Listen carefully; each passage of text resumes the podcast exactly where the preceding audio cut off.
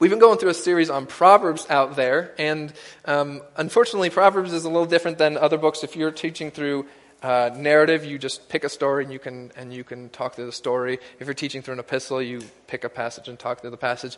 Proverbs is wisdom literature, so it's a jumble of of um, wise sayings mixed throughout. So what we've been doing is t- picking different topics and looking at what Proverbs says about them. And the cool thing about Proverbs is it is incredibly concrete. Um, Proverbs deals with topics and shows how they apply to our life. Um, and so this week we'll be talking about pride and humility, um, which is a relevant thing, hopefully, to all of us. Um, I do realize one important problem that I did not think about beforehand, but some of you might be thinking, who is this random character, um, and w- like why should I listen to him about pride and humility? And people seem to like uh, if you've got you know accreditation behind your name. So I decided to write a book on humility. Um, so best-selling. Um, author and scholar, and just shows all the different things I've been learning about humility. But um, so if if you're wondering, you know, if is the person accredited, you can just say that he was he was an author and a scholar on the subject. So, um, enough of that. I would like to share with you something that was written by C.S. Lewis. C.S. Lewis wrote um, Chronicles of Narnia. Perhaps you've seen the movies. There are several movies came out in well, it's probably a long time for them too, but um, within the last uh, five, six, seven, eight years. Um, but he also wrote a book called Mere Christianity, um, which, if you ever get, if you have not read it and you get a chance to, I would certainly encourage you to read it. But chapter 8 is about pride, and he says this I now come to that part of Christian morals where they differ most sharply from all other morals. There's one vice of which no one in the world is free, and which everyone in the world loathes when he sees it in someone else and of which hardly anyone ever imagined that they are guilty themselves. I've heard people admit that they are bad tempered or that they cannot keep their heads about drink or even that they are cowards, but I don't think I've heard anyone accuse himself of this vice. And at the same time, I have very seldom met anyone who showed the slightest mercy to it in others. There is no fault which makes someone more unpopular, and no fault which we are more unconscious of in ourselves. And the more we have it in ourselves, the more we dislike it in others. So that's pride. Pride and humility, they're tough to define because they don't give clear and, and concrete fruit. If you were to ask what makes a liar a liar, it's someone who, you know, lies. Um, if you were to ask someone who's a, a, what is the fruit of being a gossip, it's someone who goes around talking about other people. Those are very easy to see, concrete. I am gossiping all the time, so therefore I should probably confess my sin of being a gossip. But what is the, the, the, the sin of, or what is the fruit of pride? I have spent many hours wrestling with this, trying to find a definition of pride and humility. The simple answer is that pride is thinking better of yourself and humility is thinking less. But that seems somewhat incomplete and not helpful in many ways. I do have some definitions, and I will share those in a moment. But in the meantime, this is the main idea that I want you all to think about today. God and pride cannot exist together, they push each other apart. But humility is what brings us closer to God and leads to a life of joy. So God and pride cannot exist together, they push each other apart. But humility is what brings us closer to God and leads to a life of joy. So as we look in Proverbs, we will see that God hates pride, that pride leads to destruction, but humility will lead to joy. So let me pray, and then we will dive right in. Father, I thank, thank you so much for the opportunity to come here and uh, speak with some of these people that um, I just haven't seen in such a long time, Lord. I thank you for um, the lives of everyone in here. Um, I thank you that you have continued to bless this church. And I pray that as we read your word, that you would break our hearts um, and open us um, to what you have to, t- to say to us. And I pray that your spirit would speak through me um, and that you would cause the growth in our lives. In your name I pray. Amen. So, the first thing, we're going to dive right into Proverbs. The first thing is that God hates pride. Turn in your Bibles to Proverbs 6. 6. Proverbs 6.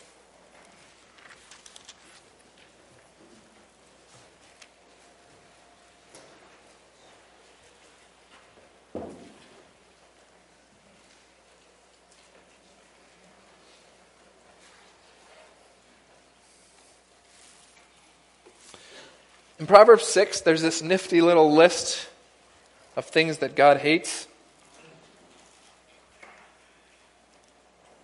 I'm going to start in verse 16. Verse 16.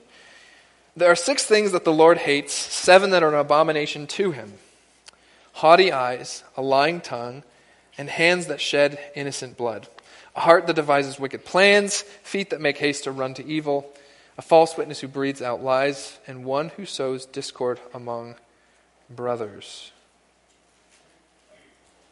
Now, these are things that the Lord hates. And look at what is number one on that list haughty eyes. I guess if pride would have a fruit, this could be perhaps one of them.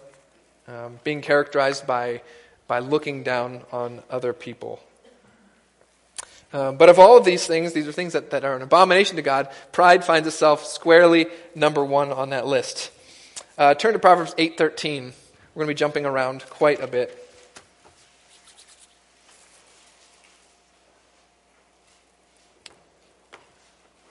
Proverbs 8:13 The fear of the Lord is hatred of evil. Pride and arrogance and the way of evil and perverted speech I hate. So the fear of the Lord is to hate evil, and God hates pride and arrogance, the way of evil, and perverted speech. I think this is interesting that, that notice how God uses the word hate. This is not disinterest, this is not dislike. Um, this is something that is an abomination to him. And I think that's different from how our culture, how we tend to view pride. Um, I think there's some sins that are intolerable that when somebody does it, we're like, oh, that person out. But someone who's prideful, we tend to overlook that. Um, if you look at our athletes, our idols, our politicians, so many of them are characterized by arrogance and pride. And sometimes we just overlook that and we're like, well, that's just who they are. That's just part of, part of what they do. But that's not how God looks at it. Now, question is, why does God hate pride? I think this is where all of my wrestling with pride comes down to. Everything that we have, are able to do, is ultimately a gift from God. We've been given life.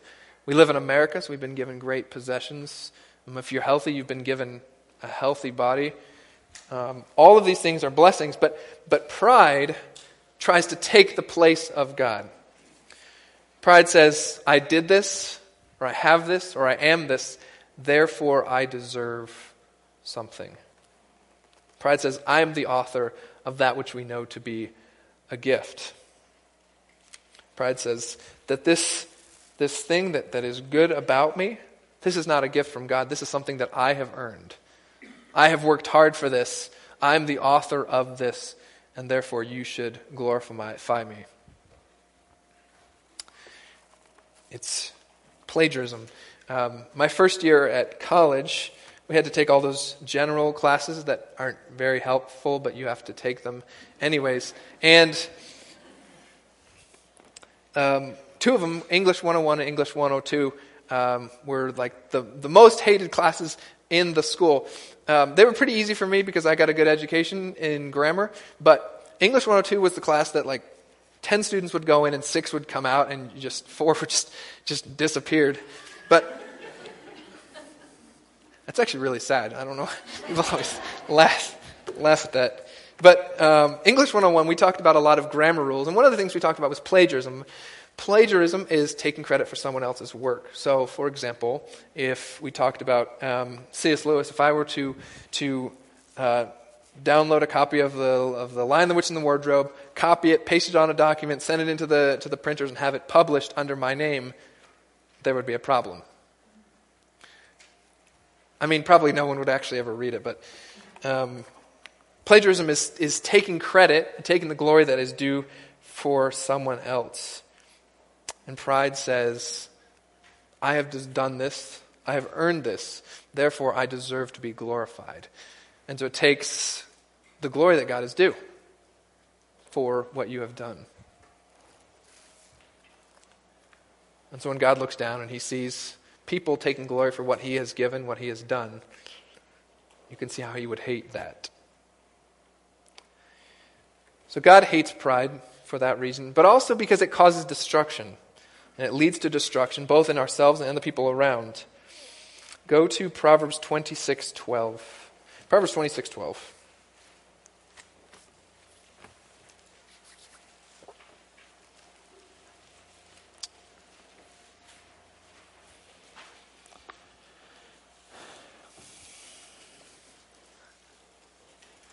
Do you see a man who is wise in his, in his own eyes? There's more hope for a fool than for him. Several weeks ago at my church, we talked about foolishness and folly and just looked at the dangers that that can lead to. But this verse says that there's more hope for a character like that than for someone who is characterized by pride. So pride has major consequences. Proverbs 16:18, an oft quoted verse, says, Pride goes before destruction, and a haughty spirit before a fall. Pride leads to destruction. I think one of the best ways to illustrate pride is um, to take an example from the Bible. So we're going to jump, go over to Daniel 4. This is the part where your fingers might get numb from jumping around. I don't know. Go over to Daniel 4.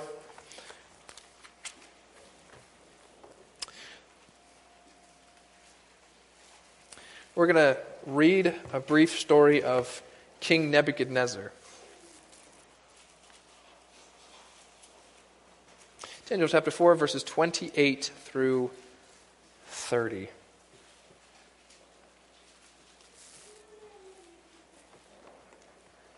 So, verse 28. Actually, I'm going to go a little farther.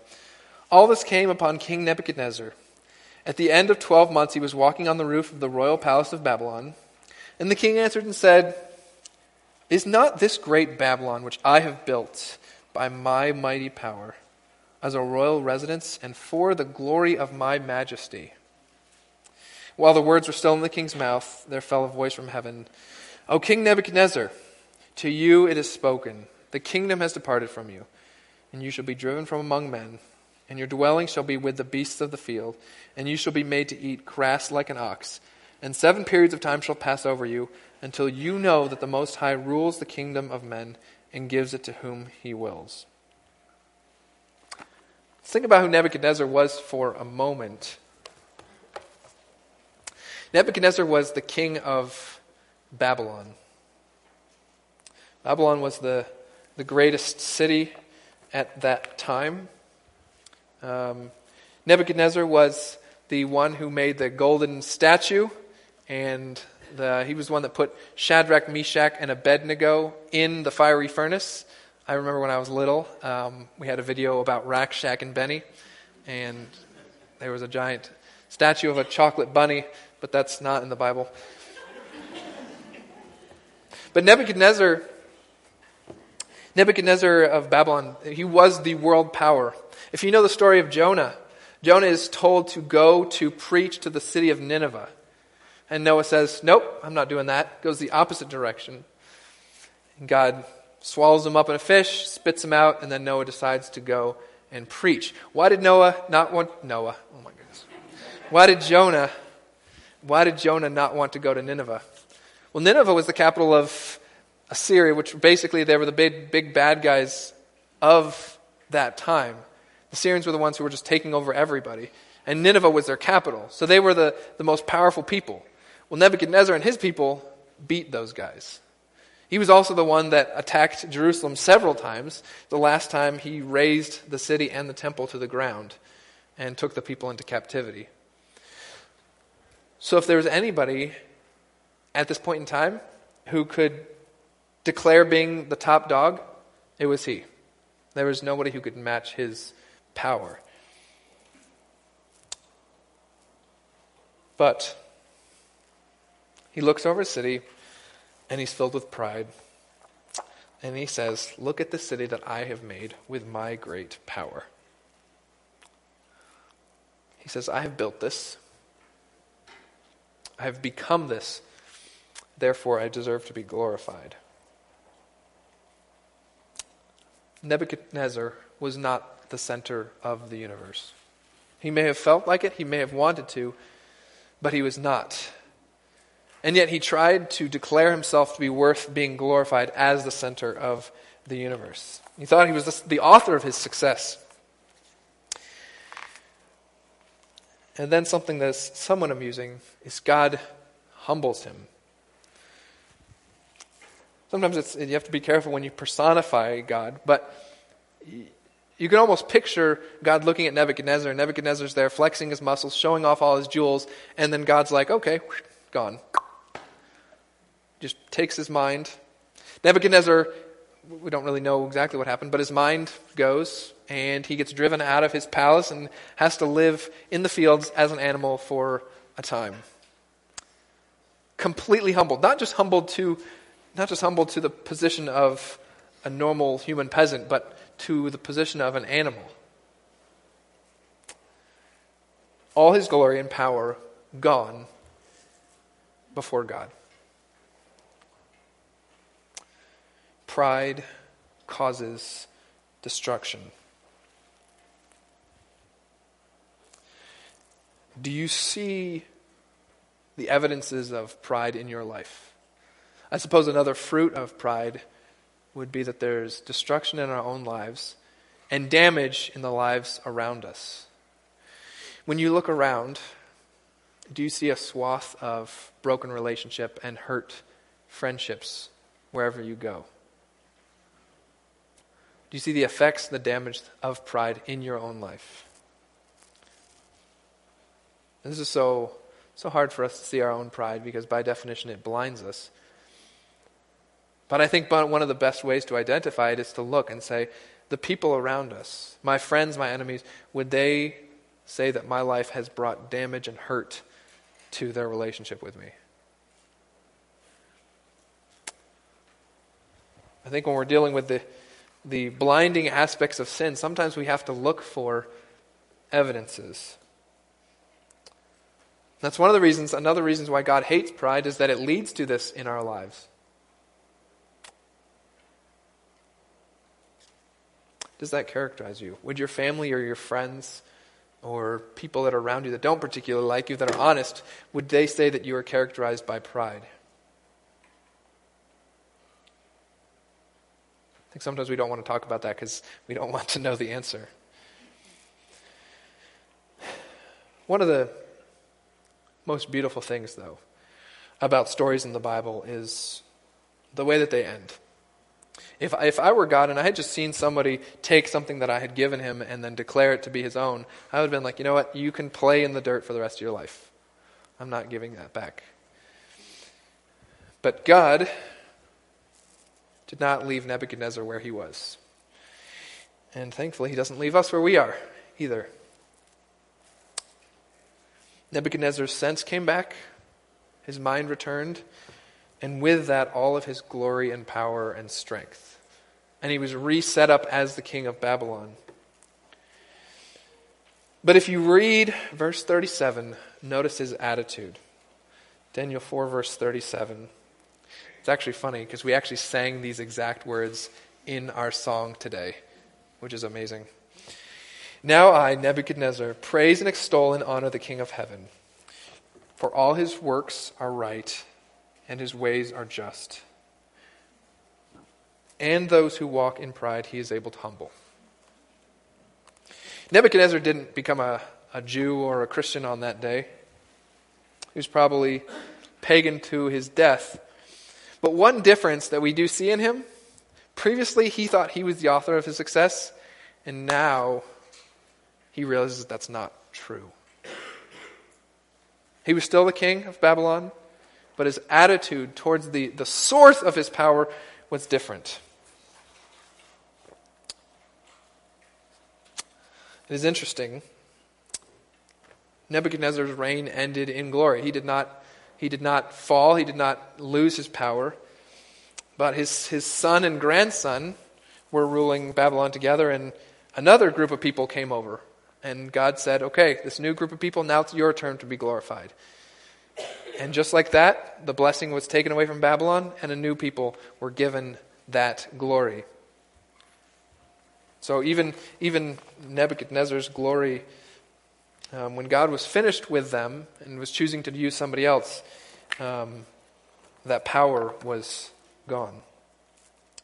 But I don't want to talk about pride the whole time. So God hates pride and it leads to destruction. But what is the opposite? Humility leads to joy. Proverbs 22, verse 4. It's our last proverb. Proverbs 22, verse 4.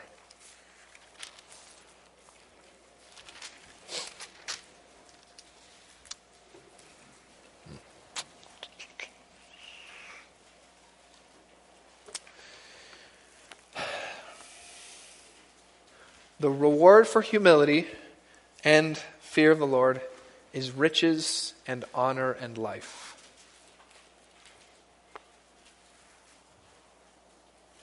The reward for humility and fear of the Lord is riches and honor and life. And one might think that humility leads to a gloomy life. Our culture might tell you that, that the humble person is the one that's, that's down on themselves all the time, that's self deprecating, that gets pushed around, gets taken advantage of. But that's actually the opposite.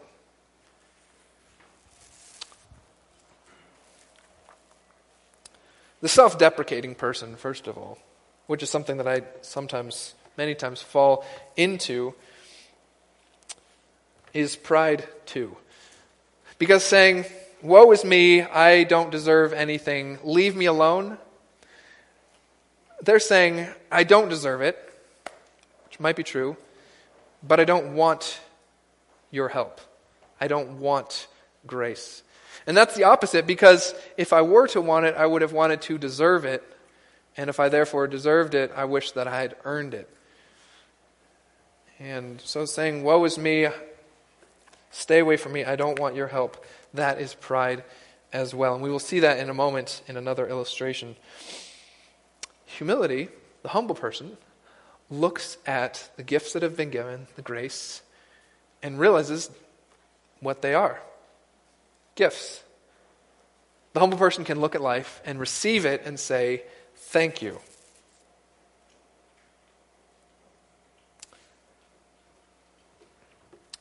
What if we looked at all of our life as a gift? What if we were characterized by thankfulness? Growing up, we had to always whenever we were talking to people, we had to always look at people in their eye, and if not, there'd be a parental hand that would direct. and we had to always say thank you. So th- saying thank you, or there would be like a beeping noise. So th- saying thank you was a part of my growing up. But did that characterize, did that cultivate an attitude of thankfulness? Maybe. But there's still so many areas of my life that are not characterized by thankfulness. Do you look at, at the daily parts of your life and say thank you for them. This has probably been one of the hardest parts of studying this is trying to look at every part of my life and be thankful for it. We tend to be thankful for the things that are unexpected, that are huge blessings, but what about the things that you don't understand? What about the little things that we take for granted?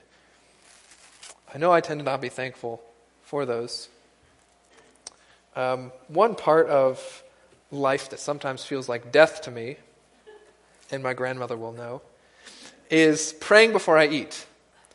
Because it feels like a ritual, it feels like something that you do every time, and sometimes it's somewhat meaningless.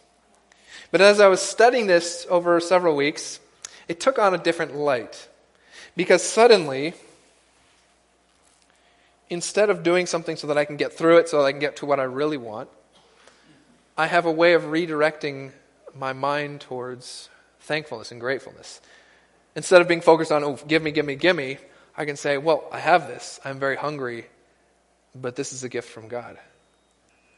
What, what would our lives look like if we were characterized by being thankful all the time?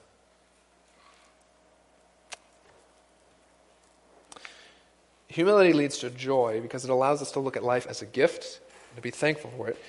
But also, it can be joyful in a way that pride cannot. There's two areas in which pride cannot be grateful. First off, if you think that you deserve something, if you say, I've worked hard on this, I deserve to be, to be glorified for it, what happens when you're not? If you achieve something, or you accomplish something, or, um, or you are something, whatever, and you're not recognized for it, and you, you don't get the glory and the reward that you feel like you deserve, well, now you've got a worldview problem because in your mind, this is something that should be coming to you, but it's not. The humble person looks and says, Well, it's, it's all a gift anyway, so if I don't get recognition, I didn't deserve it anyways. It was a gift. And if I do, well, now I can rejoice because I got all this recognition that I didn't deserve. Perhaps, perhaps you are. Perhaps you have done something and, and, and you have gotten the recognition and the glory that you so desire. What happens when another person who's better than you comes into the area? When you have two people who both view that they are the center of their, their world in the same world if you've ever watched Toy Story, the main character, Woody, is a, is a doll, and as an action figure, actually, because he's a guy, but um, he has on his back. On his back, there's a ring with a string. When you pull it, he says something. And one of the things he says is, This town ain't big enough for the two of us. And that's the problem. That's the problem that you get when you have two people who are characterized and full of pride. They both want to be the center of their world. The last sentence of C.S. Lewis's quote says, The more we have it in ourselves, the more we dislike it in others. Because the more we have it, the more we feel threatened by someone who is also fighting for our spot. I have found many times that in areas that I am confident, if I am competent in something, if I am, uh, I don't know, the oldest or the, the coolest in a group, um, I feel very outgoing and ready to, to look at others. But if somebody who's better than me at something comes in, my confidence goes out the window and I tend to shy away because they are now threatening the place that I want to be. Because I want to be that center, important person, and this other person is now threatening that. The humble person doesn't even have to worry about that because they're like, sure, you can have the center. I don't deserve it.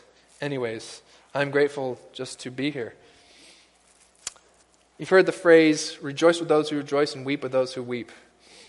The last several years in Kentucky, I've worked as a server at a variety of different places. And servers um, make all of their money from their tips. Just going to throw that out there. Um,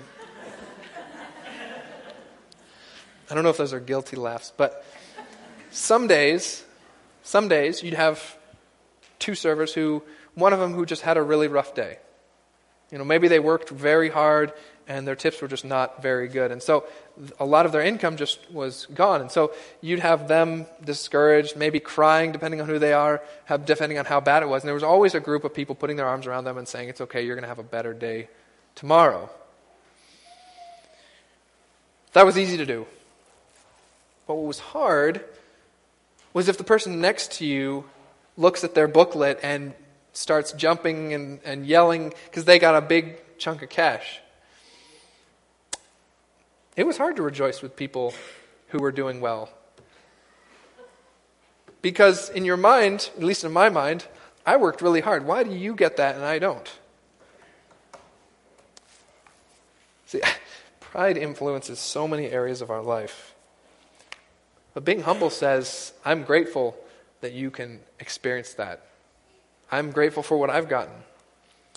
So the humble person can experience joy in ways that the proud person cannot.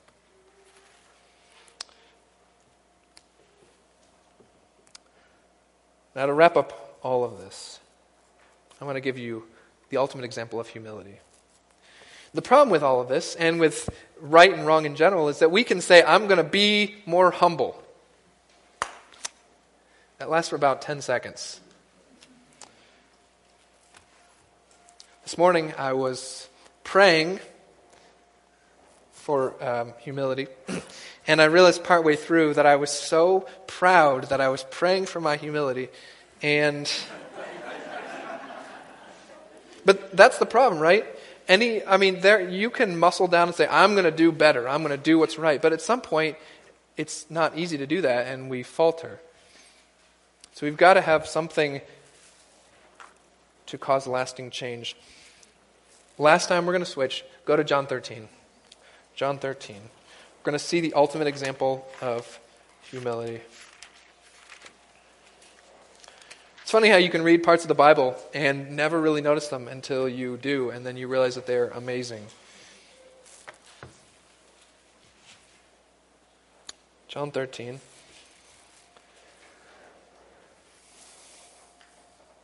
We're going to start in verse 3. Now, previous to this part in the story, Jesus has come into Jerusalem. He's been hanging out in Galilee. He's come to Jerusalem a couple times, but he's been hanging out in Galilee. And finally, he said, I'm going to go to Jerusalem. And as he comes, it's, it's Passover time, and his disciples go and get a, a, a, a donkey, and Jesus rides it into town. And as he does, the people that are with him go before him, throwing their cloaks and palm branches on the ground, worshiping him. If there was a point in Jesus' ministry that he was glorified like he deserved, it was this point coming into Jerusalem, having everybody saying, Here comes the king. Later, Jesus is eating with his disciples. And in verse 3, we read this Jesus, knowing that the Father had given all things into his hands, and that he had come from God and was going back to God, rose from supper. He laid aside his outer garments, and taking a towel, he tied it around his waist. Then he poured water into a basin and began to wash the disciples' feet and to wipe them with a towel that was wrapped around him. He came to Simon Peter, who said to him, Lord, do you wish to wash my feet? Jesus answered, What I am doing you do not understand now, but afterward you will understand. Peter said to him, You shall never wash my feet. And Jesus answered him, If I do not wash your if I do not wash you, you have no share with me. Verse 12 When he had washed their feet and put on his outer garment, and he resumed his place, he said to them, Do you understand what I have done to you? You say that I am teacher and Lord, and you are right, for so I am. If then I, your Lord and teacher, have washed your feet, you also ought to wash one another's feet. I have given you an example that you should do just as I have done to you.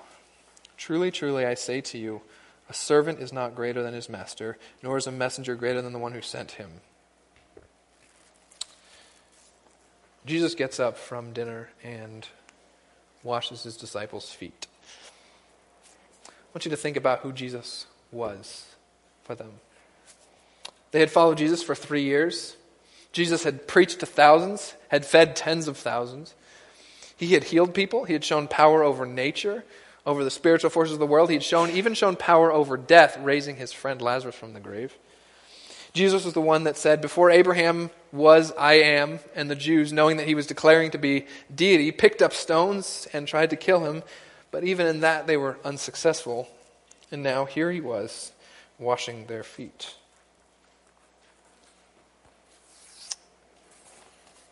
He could have required his disciples to wash his feet. That would have been just. If Jesus, then our Lord, humbly served others, should we not do the same? Be characterized by the same. Notice, though, how Peter responds in verse 6 through 8. He didn't want to, he did not want Jesus to wash his feet. A teacher serving his pupils would have been weird, not wrong. But Jesus responds, If I do not wash you, you have no share with me.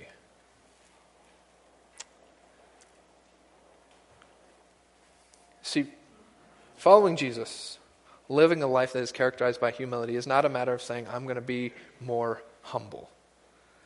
It is a matter of receiving the gift that has been given. Jesus' servanthood was free. And to follow him, we must receive that as a gift.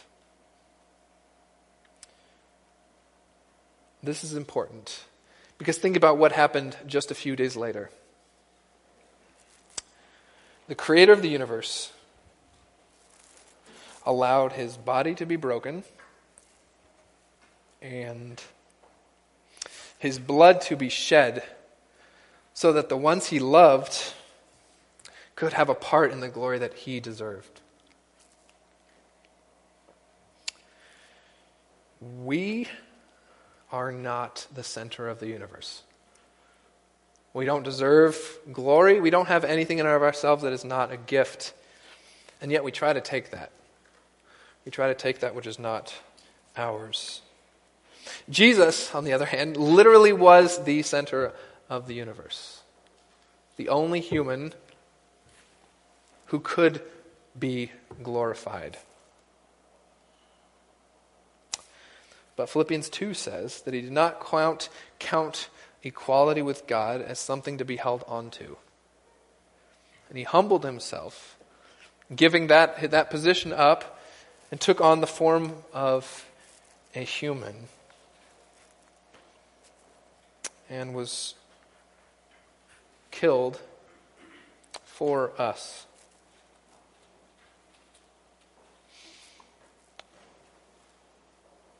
For those of you in here, I don't know this group at all. Perhaps those are in here who do not have a relationship with Jesus Christ. That is the person that is calling out to you. The one who would give up everything that was deserved so that you could have a share in what he gave up. He just wants a relationship with you. But for those of you who do, who would say, Yes, I do have a relationship with Jesus, I am trying to follow him. Being humble is still so hard. And living a life that is characterized by that is so difficult. Follow Jesus. Read of Jesus. I was talking to a professor a couple days ago, and he said that he suggested reading the Gospels like every week. Jesus is the concrete example that we can follow. Because he's already beaten sin and death. And if you have a relationship with him, then you are called to imitate him. Proverbs shows that God hates pride and that pride leads to destruction, humility leads to joy. We have examples of what that looks like.